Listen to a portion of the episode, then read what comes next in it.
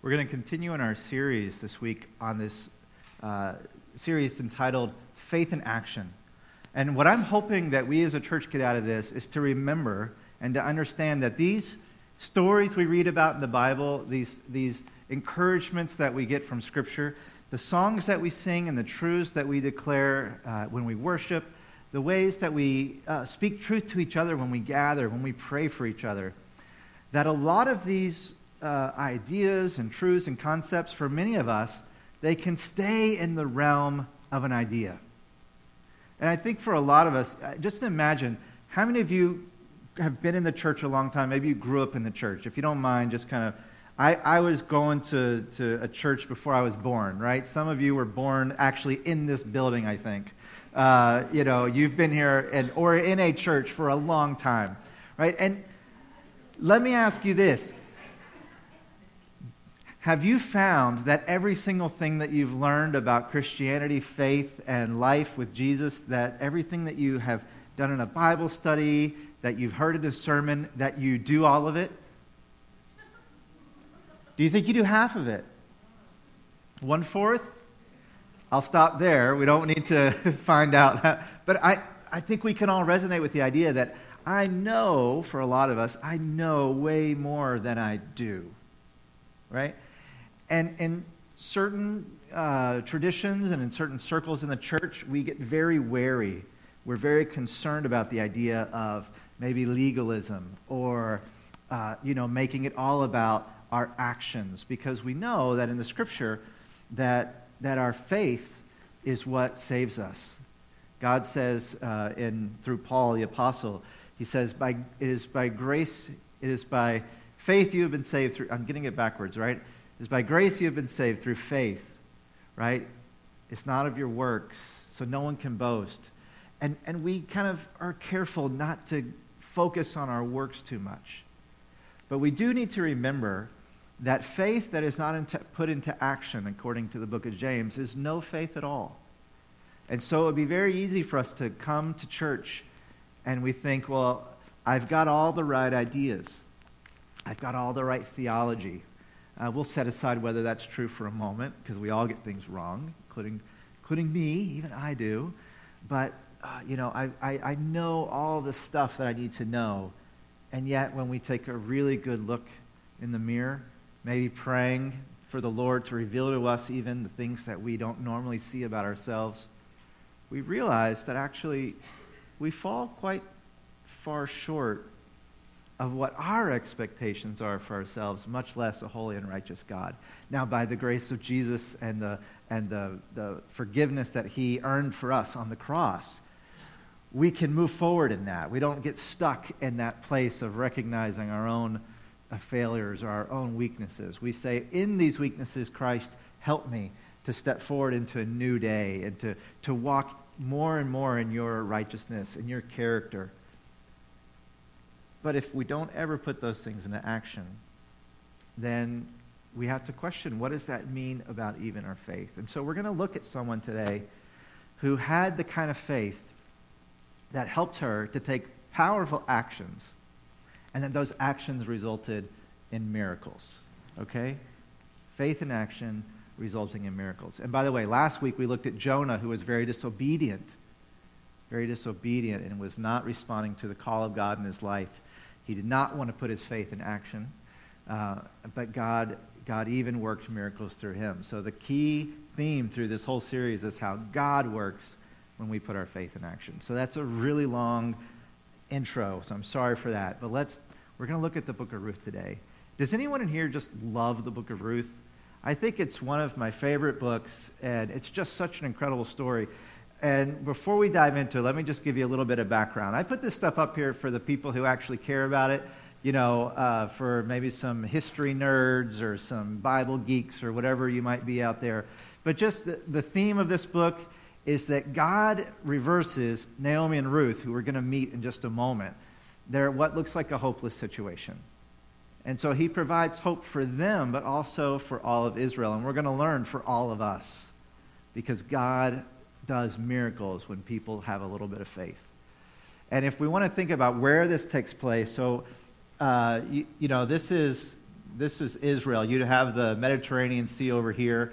Um, this is the capital, Jerusalem. Bethlehem is where most of the story is going to take place. You might recognize Bethlehem because of David and of Jesus. You're, we're going to hear about them. And then the beginning of the story starts out in the nation of Moab. Moab is the nation that was started when Lot, you guys remember Lot, his wife turned into a pillar of salt, and then his daughters decided to carry on the family through their father. Very difficult story. I'm already seeing some uncomfortable faces. But out of that comes the nation of Moab. Now, the Moabites were also the people that tried to stop Israel from entering into the promised land when God took them out of Egypt. And they're also the people, you may remember Balaam and his donkey. They're the ones who hired Balaam to curse Israel. And Balaam's donkey would not let Balaam curse Israel. Uh, and he turned out to be the savior of Balaam and the savior of Israel because an angel spoke through the donkey. So if you want to hear some, uh, read some crazy stories after church today, go read that story. But that's kind of the historical backdrop to all this. And, um, you know, it's in the time of the judges, right? So if you know your Bible history, you've got uh, God calls Israel out of Egypt. That's called the Exodus. And then he takes them into the promised land. And in Joshua, they're taken into the promised land. And before they have a king, King Saul and then King David, they're ruled by judges. So this is that time of judges. And it's probably written after David became king because David is mentioned in the book. Right? And then finally, we don't need to go through that. That's an outline. We're going to go through the whole book. I don't know if you can see all this, but just basically, it says that David becomes king. Uh, David becomes king in 1011 BC. This story takes place in 1150 BC. So, you know, we're talking about 140 years before David is king. So that just kind of gives you the background on where we're at. And um, let's just leave that there for now. All right, so if you have your Bibles, open up to the book of Ruth. We're going to do a super fast flyby of this story. I'm going to read the whole thing out loud, but I encourage you, get your Bible out. Uh, this It's Joshua and then Judges. So you've got the first five books of the Old Testament, um, and then you've got Joshua, Judges, Ruth. And so if you have one of these Bibles, right here. It's on page 263. If you don't have a Bible, you can find one under a chair nearby. And of course, always smartphone, tablet, whatever you like. All right, well, let's read this together. In those days, when the judges ruled, there was a famine in the land. So a man from Bethlehem in Judah, together with his wife and two sons, went to live for a while in the country of Moab. The man's name was Elimelech, and his wife's name was Naomi. And the names of his two sons were Mahlon and Chilion. They were Ephrathites from Bethlehem, Judah. And they went to Moab and lived there. So an Ephrathite is just one of the clans in the tribe of Judah. Now, Elimelech, Naomi's husband, by the way, that is the funnest name, I think, in the whole Bible to say out loud. Elimelech. That's a freebie. So Elimelech, Naomi's husband, died, and she was left with her two sons. So in that culture, the husband dies, the sons take care of the mother because women can't own property, they, they have restrictions in commerce. So as long as she has sons, she can be provided for. So she's fine. She's got these two sons. And they were old enough to be married. They married Moabite women, one named Orpah and the other Ruth. Another freebie, Oprah Winfrey, was accidentally named after Orpah. Switch the letters, and you've got Oprah. That one you need to carry with you because you're going to need that fun fact someday. After they lived there for 10 years, both Mahlon and Chilion also died, and Naomi was left without her two sons and without her husband. So now she's in trouble. She has no one to protect her, she has no one to provide for her. She has no legal rights in the world anymore because she has no father, no husband, and no sons. And also, her daughter in laws no longer have anyone to protect them because they're not in their father's household anymore, they're in Naomi's household. And there's no one there to protect them or to provide for them or, or whatever. So Naomi heard, when Naomi heard in Moab that the Lord had come to the aid of his people by providing food for them, because there was a famine in, in Israel, she and her daughter in laws prepared to return home from there. With her two daughters in law, she left the place where she had been living and set out on the road that would take them back to the land of Judah. When Naomi said to her two daughters in law, Go back, each of you, to your mother's home. May the Lord show you kindness, as you have shown kindness to your dead husbands and to me. May the Lord grant that each of you will find rest in the home of another husband. Now, again, just a reminder when you see that word Lord, that capital L, capital O, capital R, capital D, that is the personal name of the God of Israel. There's not just saying generically God or generically Master or generically Lord. She is saying, and, and typically we don't pronounce it, Jewish people don't pronounce it, but it's probably pronounced something like Yahweh. So she's saying, Yahweh, may Yahweh, may the God of Israel, the personal name of the God of Israel, bless you because of the kindness that you've shown me and my sons who are now dead by staying with me. But she says, Now go on your way so you can find new husbands. And then she kissed them goodbye, and they wept aloud. Say, so obviously, they loved each other, and said to her, We will go back with you to your people. Both of them did. But Naomi said, Return home, my daughters. Why would you come with me? Am I going to have any more sons who, who could become your husbands? So, in ancient, ancient Middle Eastern culture, there's this thing called levirate marriage, and we see that story played out in a couple of different places in the Bible. But if a brother dies and leaves his wife without a son, then the living brother is supposed to help her conceive a son in the name of his deceased brother. It's a little complex, but you get the picture? She's saying, I don't have any more sons.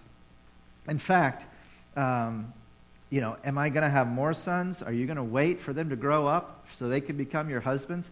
Now imagine the expectation placed on that little boy. One day you're going to grow up and marry this adult woman who is your brother's wife so that you can have a son for him. That's kind of mind blowing for us, but that's how they did it. Return home, my daughters. This is verse 12. I am too old to have another husband. Even if I thought there was hope for me, even if I had a husband tonight and then gave birth to sons, would you wait until they grew up? Would you remain unmarried for them? No, my daughters. It is more bitter for me than for you, because the Lord's hand is turned against me.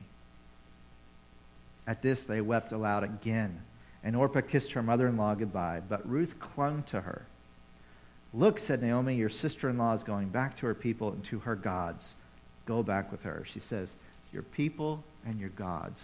The place where you're safe, the place where you're familiar, the place where you have put your trust all your life, your people and your gods. Go back to them.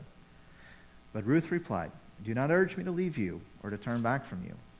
Where you go, I will go. Where you stay, I will stay. Your people will be my people, and your God my God. She's literally forsaking her homeland and forsaking the gods that she has spent her life praying to to follow Ruth back to Israel and back to the Lord, Yahweh. This is huge. Where you die, I will die, and there I will be buried. May the Lord, and she uses the personal name of the God of Israel there, May the Lord deal with me, be it ever so severely, if even death separates you and me. Huge, powerful moment. When Naomi realized that Ruth was determined to go with her, she stopped urging her. So the two women went on until they came to Bethlehem. And when they arrived in Bethlehem, the whole town was stirred because of them, and the women exclaimed, Can this be Naomi? She said, Don't call me Naomi, which means pleasant. She said, Call me Mara, which means bitter, because the Almighty has made my life bitter. I went away full, a husband, two sons, two daughter in laws. Right? And the Lord has brought me back empty. No husband, no sons, no one to care for her, no one to protect her, no legal protection. Why call me Naomi? The Lord has afflicted me. The Almighty has brought misfortune upon me. So Naomi returned from Moab, accompanied by Ruth the Moabite, her daughter in law, arriving in Bethlehem as the barley harvest was beginning. Now you have to understand the Israelites don't like the Moabites, right? They're the ones who tried to curse Israel. And also, God demanded that the Israelites put the Moabites into bondage, into servitude. And he said that no Moabite could have a place in the assembly of God. Now, if you remember, this summer we studied the book of Nehemiah. and the rebuilding of the wall. And in two different places, they had to get rid of all the Moabite wives and children because Israel had sinned against God by bringing in these not only foreigners, but foreigners who had tried to curse Israel. So it wasn't just that they were, we talked about this this summer, it's not just that they were foreigners or immigrants, it's that they worshiped other gods who were directly opposed to the God of Israel. And they brought that worship with them. So Naomi's going to have a hard time under normal circumstances because people don't know about the oath that she's taken to the Lord, to Yahweh. They just know where she's from and what she represents. So here's a little act of faith on Ruth's part. She says, Naomi, I'm going with you wherever you go. I'm going to stay with you wherever you stay. Wherever you die, I'm going to die. Your people will be my people, and your God will be my God. Now, I think for most of us, we can relate to this in some way. Even if you grew up in a Christian home, there was a point in time where you had to come to a decision about your own faith in God and your own faith in Jesus. And so, you know, I don't know if everyone in here has made that decision, but many of you have. And so you decided that this God of the Bible, the God of Jesus Christ, is going to be my God. And his people are going to be my people. And that's really what this gathering is right here. It's about you making the people of God your people, making the family of God your family. It doesn't mean you forsake your natural family if they're not believers in Jesus, but what you're saying is, I'm taking on this new identity in Jesus Christ and in the Lord. And that's basically what Ruth was doing with Naomi. So now we get into chapter 2, and here's where the story starts to get really interesting and exciting. So Naomi had a relative on her husband's side, a man of standing from the clan of Elimelech, whose name was Boaz, also a great name in the Bible. And Ruth the Moabite said to Naomi, Let me go to the fields and pick up the leftover grain behind anyone in whose eyes I find favor. Now, in the Old Testament law, there's this thing called gleanings. And so the people who harvest the fields are not supposed to harvest to the edges, so that anyone who's poor or anyone who doesn't have, um, you know, the widows, the orphans, can't work for themselves in that culture, then they can come behind and they can glean the leftover har- uh, parts of the harvest. So this is the barley harvest. So they're going to come and they're going to pick the barley that's left over by the, the, the, either the family or the employees of the landowner. And also, they were not supposed to go through the field a second time, meaning they're not supposed to go back and get all the spots they missed so that anyone who's poor can come through and get all of the barley that was missed in the harvest. And this is a way that God provides. It's his welfare system, if you will, that he provides for the poor, the needy, the oppressed, the downtrodden. So Ruth is saying uh, uh, to Naomi, let me go do that. Let me go get some gleanings so that we don't starve here. You know, they've come, in, they've come to Israel in time for the harvest. They have no money. They have no, they can't start planting anything now. They have no provision. They're completely at the mercy of others. So Naomi said to her, Go ahead, my daughter. So she went out, entered a field, and began to glean behind the harvesters. I mean, behind them, right? So they're not going through a second time. She goes behind them and gets the gleanings. And as it turned out, she was working in a field belonging to Boaz, who was from the clan of Elimelech. Just then Boaz arrived from Bethlehem and greeted the harvesters. The Lord be with you. The Lord bless you, they answered. And Boaz asked the overseers of his harvesters, What does that young who does that young woman belong to?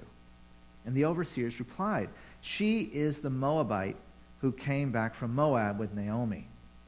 They're kind of pointing out her, her origin, right? She said, Please let me glean and gather among the sheaves behind the harvesters. She came into the field and has remained there from morning till now, except for a short rest in the shelter. So Boaz said to Ruth, My daughter, listen to me. Don't go and glean in another field, and don't go away from here. Stay here with the women who work for me. Watch the field where the men are harvesting, and follow along after the women. I have told the men not to lay a hand on you. And wherever you are thirsty, go and drink from the water jars the men have filled.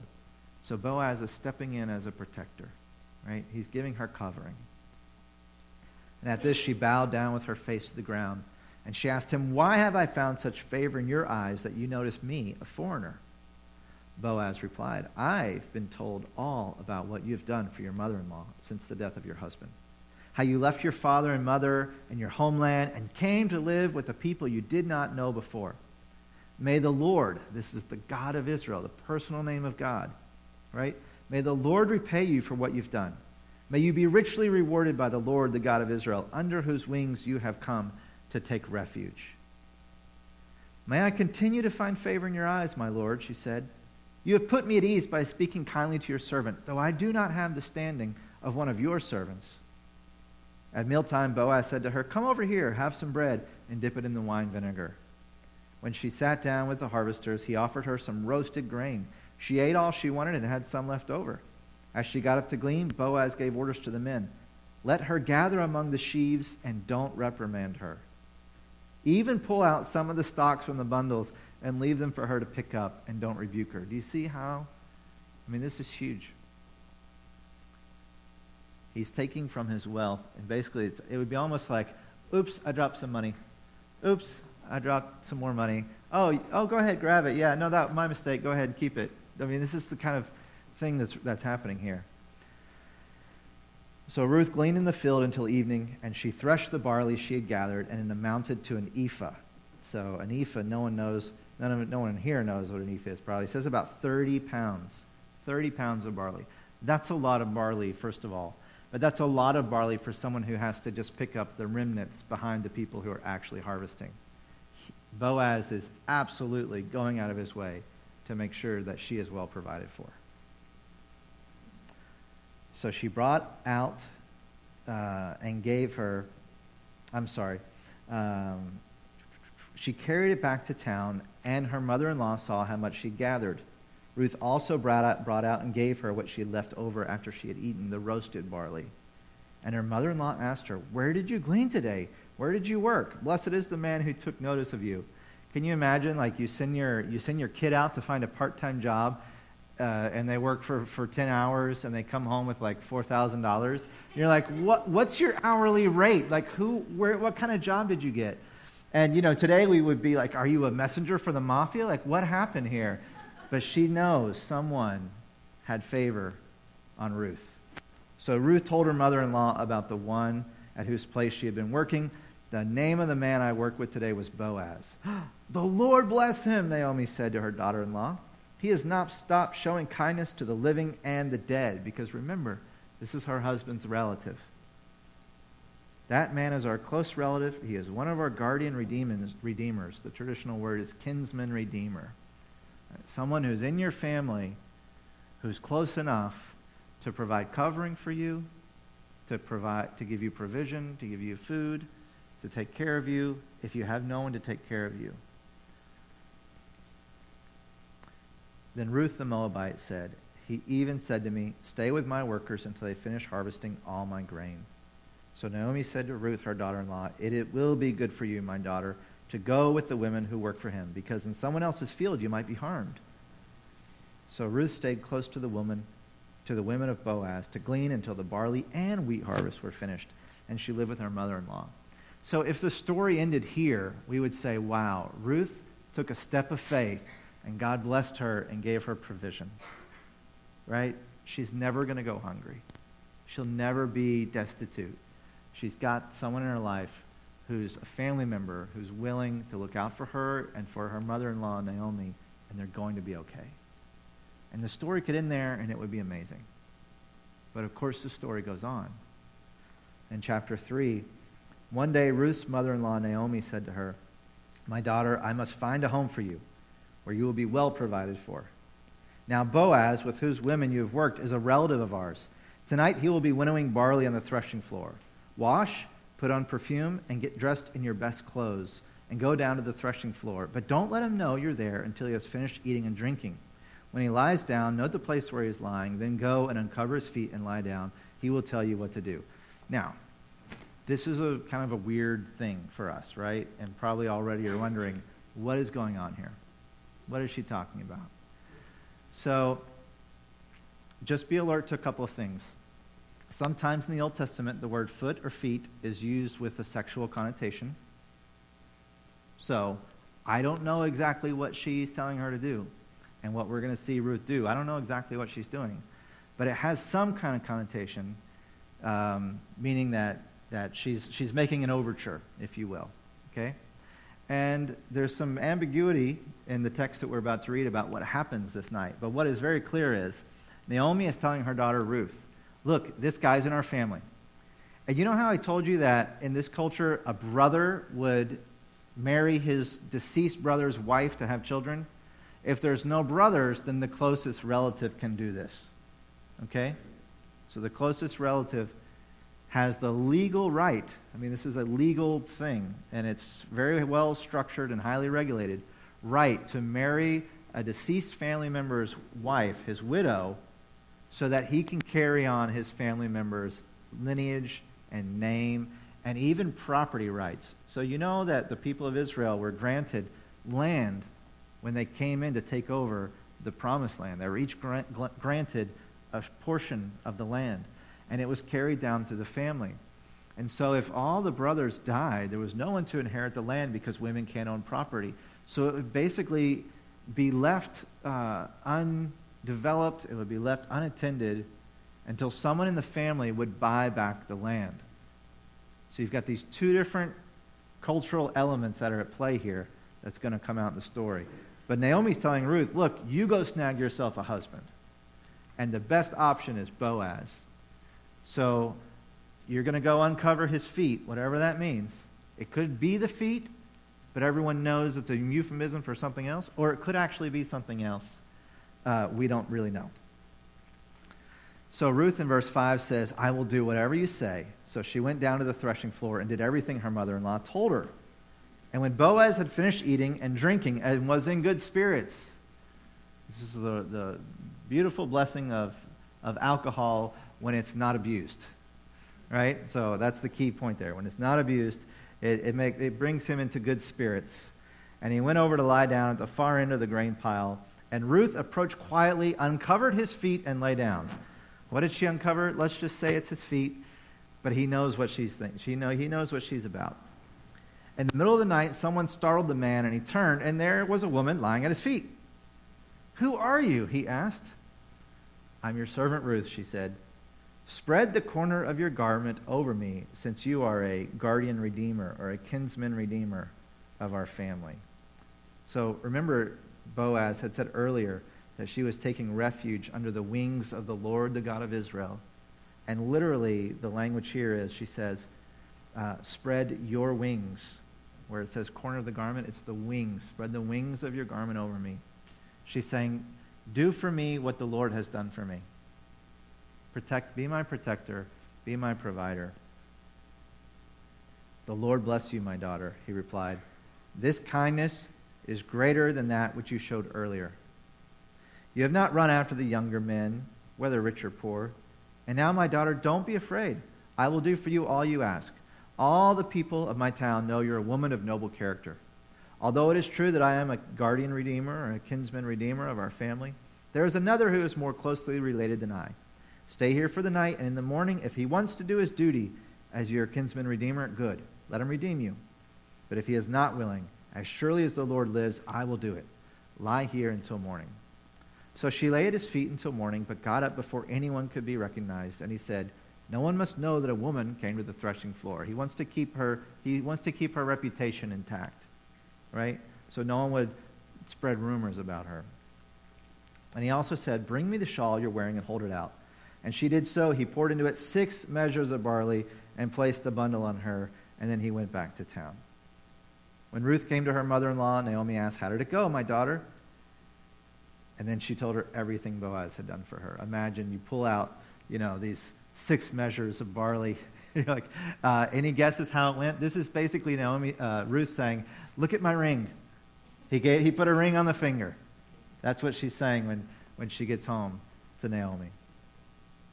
She poured out, um, let's see, where am I? Ah, in verse 17. He gave me these six measures of barley, right? She's like, look at that. Saying, don't go back to your mother in law empty handed. Then Naomi said, Wait, my daughter, until you find out what happens, for the man will not rest until the matter is settled today. All right, and now the climax of the story, chapter 4. Boaz went up to town, the town gate, and sat down there just as the kinsman redeemer he mentioned came along. Boaz said, Come over here, my friend, and sit down. So he went over and sat down. And now we get a little glimpse into ancient Near Eastern bartering or, or um, um, this process of kind of like hashing things out. So Boaz took ten of the elders of the town and said, Sit here. And they did. And, and he said to the kinsman redeemer, Naomi, who has come back from Moab, is selling the piece of land that belonged to our relative Elimelech. I thought I should bring the matter to your attention and suggest that you buy it in the presence of these seated here and in the presence of the elders of my people. If you will redeem it, do so. But if you will not, tell me, so I will know. For no one has the right to do it except you, and I am next in line. Boaz is kind of like, oh, look, this is a great deal for you. I really think you should take it. I, I kind of don't even want it. But you know, if you're not going to buy it, let me know, because then maybe I'll reconsider. Like the whole time, he knows exactly what he wants, right? But this is his, his approach. And the man said, I will redeem it. And Boaz says, Oh, by the way, on the day you buy the land from Naomi, you also acquire Ruth the Moabite, the dead man's widow, in order to maintain the name of the dead with his property. So any children that this man has with Ruth will be Elimelech's grandson and granddaughter. You see that? It's to carry on Elimelech's name. At this, the kinsman redeemer said, Then I cannot redeem it because I might endanger my own estate. You redeem it yourself. I can't do it. Probably the guy had children. Probably he didn't want a mixing or a blending or a loss in his estate trying to figure out these inheritance issues. So he's like, Oh, if that's the case, then you go ahead and do it. And um, it says in earlier times in Israel, for redemption and transfer of property to become final, one party took his sandal off and gave it to another. This was the method of legalizing transactions in Israel. So the kinsman redeemer said to Boaz, Buy it yourself, and he removed his sandal. Then Boaz announced to the elders and all the people, Today you are witnesses that I have bought from Naomi all the property of Elimelech, Kilion, and Mahlon. I have also acquired Ruth the Moabite, Mahlon's widow, as my wife, in order to maintain the name of the dead with his property, so that his name will not disappear from among his family or from his hometown. Today you are witnesses. Now, most likely, Boaz has never been married and he doesn't have children because he's not concerned at all about uh, endangering his estate. So he's willing now to marry a woman whose children, in a sense, will never be his own. And probably now his property, when he dies, will be transferred to Elimelech's family because he will not have any sons of his own. He's having sons for Elimelech. This is a big deal. The elders of all the people at the gate said, We are witnesses. May the Lord make the woman who is coming into your home like Rachel and Leah, the women who were the, fa- the mothers of the 12 tribes of Israel, who together built up the family of Israel. May you have standing in Ephrathah and be famous in Bethlehem. Through the offspring the Lord gives you by this young woman, may your family be like that of Perez, who Tamar bore to Judah by the way, that story also a very interesting and colorful story that has a similar element. So if you have time today, check that one out as well. And here it ends. So Boaz took Ruth, she became his wife, and when he made love to her, the Lord enabled her to conceive, and she gave birth to a son. The women said to Naomi, Praise be to the Lord, who this day has not left you without a kinsman redeemer. May he become famous throughout Israel. He will renew your life and sustain you in your old age. For your daughter in law, who loves you and who, is, and who is better to you than seven sons, has given to birth, has given him birth. Then Naomi took the child in her arms and cared for him. The women living there said, Naomi has a son. And they named him Obed, and he was the father of Jesse, the father of David. I mean, even the language, Naomi has had a son. Right? Ruth's the one who gave birth, but Naomi has had a son. Because this is the, this is the one who will carry on her family's line. It says, This is the family of Perez, Perez who was mentioned just before. Perez was the father of Hezron, Hezron, Hezron the father of Ram, Ram the father of Amminadab, Amminadab the father of Nahshon, Nahshon the father of Salmon, Salmon the father of Boaz, Boaz the father of Obed, Obed the father of Jesse, and Jesse, the father of David. So when this was written, David was probably king of Israel, or maybe his son Solomon.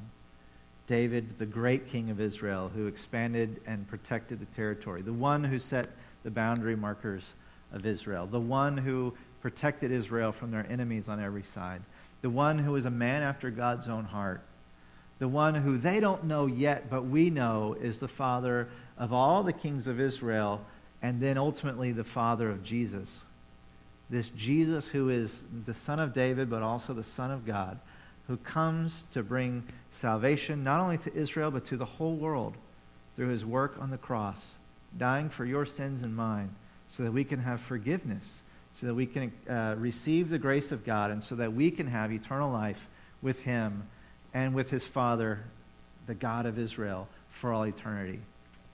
This is what happens when one woman has faith. This is what happens when one person who is, in, in every sense of the word, um, she's, she's not powerful, she's not influential, right? She doesn't have standing in society. She comes into Israel where she's not only a foreigner, but she's a foreigner that the Israelites hate and that God said could never have a place in the community of Israel. But because of faith, we have Jesus Christ. Because of her faith, her trust, you and I have salvation in Jesus Christ. I mean, this is amazing. It's incredible.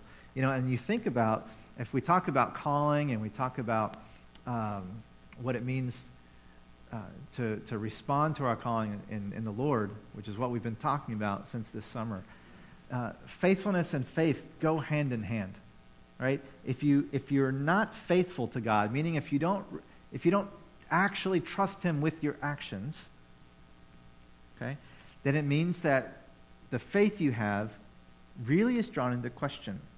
And I don't mean this to say, oh, you messed up, so you're going to hell. Okay? Like, that's not what we're talking about.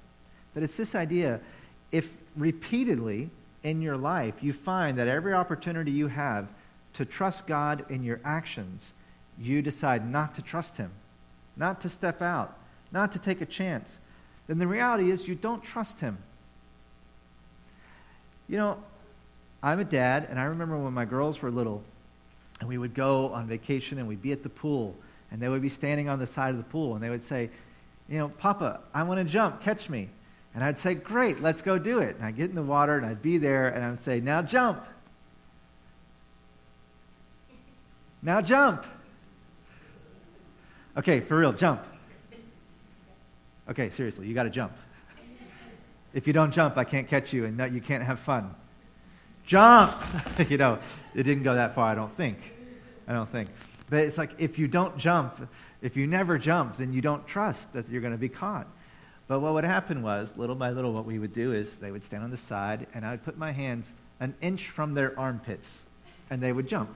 And I'd bring them in water. Ah, oh, that's fun. And then we'd do it again in two inches, and they jump, and I'd catch them. And then a little bit more, and a little bit more. And then, you know, after a while, they're like, throw me in the pool, you know? and so we had so much fun because at that point, they trusted me. But how many times have I stood on the edge of the pool and I said, Papa, I'm going to jump. Catch me. And then God said, Okay, jump. And I just stood there frozen. He said, No, jump. Stephen, there's this amazing thing waiting for you, but you have to jump. You're going to miss out if you don't jump. And how many times have we stood on the edge of that pool and we turned around and walked away because we really didn't trust that we could jump and be caught. Ruth was a person who knew how to jump. She understood that faith and faithfulness go hand in hand. But here's the other cool thing your faith and God's faithfulness also go hand in hand. I can remember many times when I didn't jump because I was afraid. I can't remember one time that I jumped and I wasn't caught. Can't remember one time that I jumped and I wasn't caught. When I have faith, God is able to show his faithfulness. And it's not that this is some deficiency in God. It just logically, you can't display your faithfulness if no one ever trusts you. So God's faithfulness is not put on display until you jump. And uh, Ruth knew how to jump.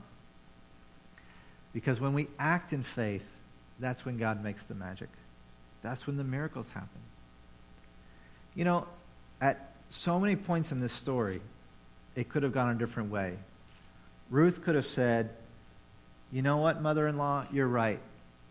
You're going back to your home country. I'm going to stay in my home country. I'm going to stay with my people. I'm going to stay with my gods. It's what I know. It's where I feel comfortable. Right? And that's a big decision. I mean, how many of you would just pack up your bags tonight and go to another country with no money, no connections, and maybe the one person you're going with has no money and no connections anymore and has no legal status. How many of us would do that?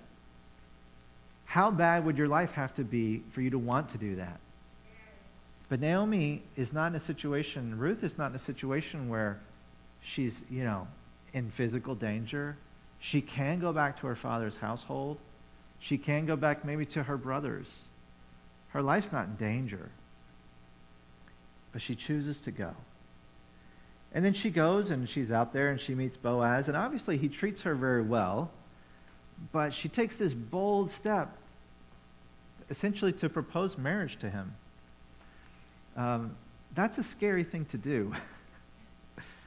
but how much more scary is it in a culture where, as a woman, you, you know, Ruth literally has nothing of tangible value because marriage back then was very much um, a financial and a practical arrangement. Not that there wasn't love involved, obviously, these two, I think they loved each other quite a bit.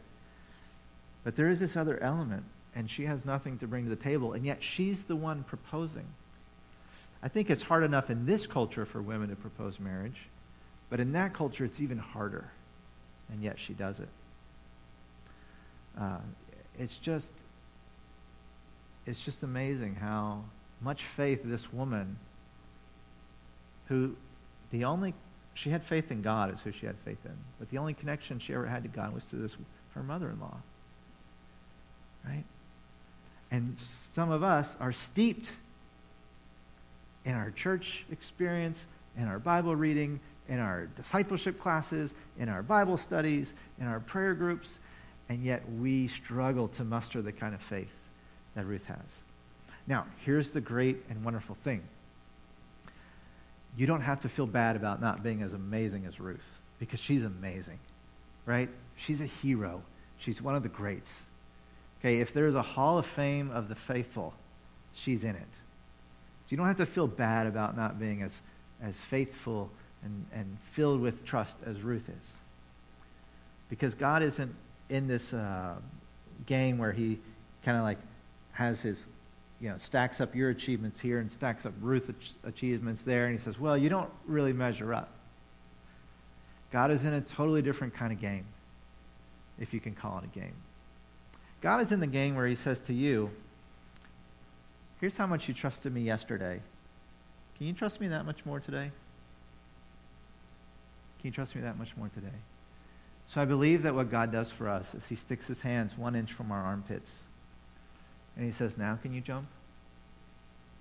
And the thing is, if you do jump in the easier moments, then you will have more confidence to jump in the harder moments. At the risk of being um, uh, just promoting it would actually be pretty easy for you to mark out September 28th on your calendar to come to a prayer meeting. Come and see what happens. Does God meet you there? If he does, it'll be easier to come back to the next one. That's easy. Um, it might be harder. We, we've talked about the importance of generous giving this summer. That might be harder. It might be hard to give 10% of your income. But maybe instead of one, you give two. Right? How about this? it might feel hard to go to someone and share the gospel with them tomorrow. But maybe what's not going to be hard for you to do tomorrow is they say, How was your weekend? You simply say something like, Oh, it's great. Uh, we went to the park with the grandkids, and Sunday I went to church. that little seed, right? To spark potentially a conversation. Maybe that's easier. And then when you don't get hit over the head when you mention that you went to church, maybe the next week you could say, oh, eh, we went to church again. And, and I was really encouraged because I felt like God was speaking to me about something. And then you get a little more courage to say something else. You see, little steps of faith, little steps of trust. Putting yourself out there a little bit and saying, Does, is the Lord going to catch me in this? Is he going to be there for me when I need him to be? And see what happens. And over time, you can become a person of amazing faith.